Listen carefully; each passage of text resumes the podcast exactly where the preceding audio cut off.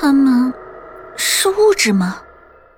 苏焕世的这句话在嗓子里打了半天的转，终于艰难的问了出来：“你知道物理学中有多少守恒定律？”戚小茹答非所问，就问了他一个问题。苏焕世不知道，他依稀记得自然界的三大定律之一是能量守恒定律。但戚小茹好像并不需要他回答这个问题，他继续说了下去：“有很多很多。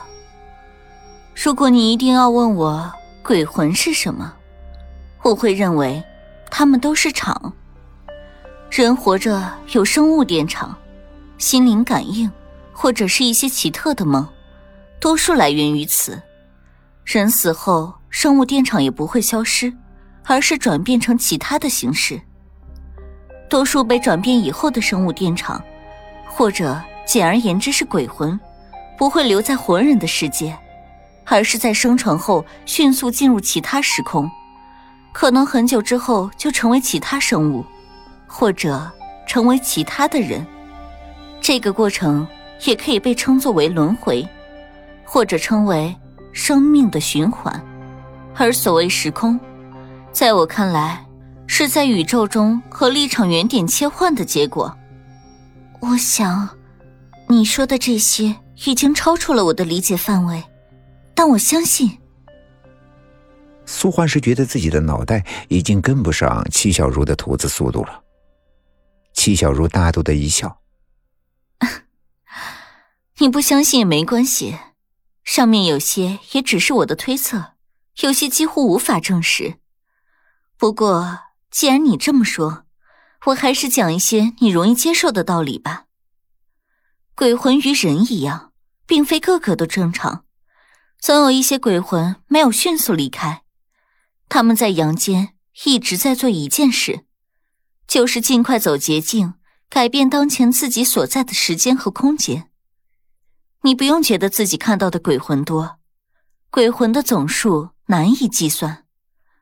如果所有的鬼魂都聚集在活人的世界，那么你所看到的鬼魂会比你看到的人要多得多。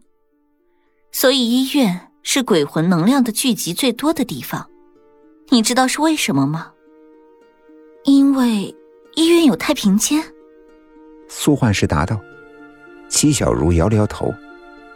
不，因为医院有妇产科。医院里的孕妇很多。鬼魂就很多，我不知道是为什么，但有一点我能肯定，就是他们需要孕妇。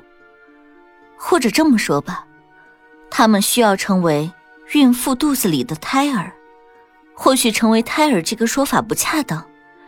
总之，我看见他们进去过，我看见他们看着那些孕妇的眼睛，让他们喊出她的名字。有些孕妇还在睡梦中。喊出他们的名字后，他们就消失了，完完全全的消失了。之后，那些孕妇分娩出婴儿，从婴儿的表情眉目间，总能看到那些鬼魂的少许影子。所以，会有些父母很惊讶，为什么自己的孩子生活在自己身边，与他们朝夕相处，但是性情却完全不像他们。那。这种几率有多大？苏焕师又觉得，听得见自己的心跳声了。不大，但是也不算罕见。不是每个鬼魂都能成功，他们似乎对孕妇有所选择。可他们究竟是根据什么选择的？到底是有规律选择，还是随机挑选？这些我并不清楚。被他们选中的孕妇。也并没有个个都按他们所愿喊出名字，婴儿分娩以后，那些鬼魂只好去找别的孕妇。被他们选中的孕妇都能看见他们吗？苏焕是努力的调整自己的呼吸。当然不，能够看到他们的孕妇比他们成功的比例还少。有些孕妇怀孕以后，精神高度集中，而且紧张。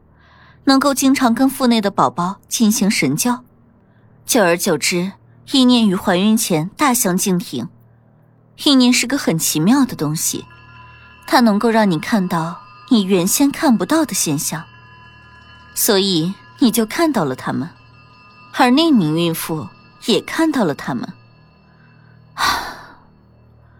她和我当年一样不幸，不小心眼睁睁的让鬼魂得逞。谁也不会接受一个异类灵魂的皮囊宝宝，对不对？所以，他做出了和我当年一样的选择，宁为玉碎，不为瓦全。戚小茹往椅背上一靠，显得有些疲惫。苏焕是打量四周，想证明自己是在梦里，然而，不是。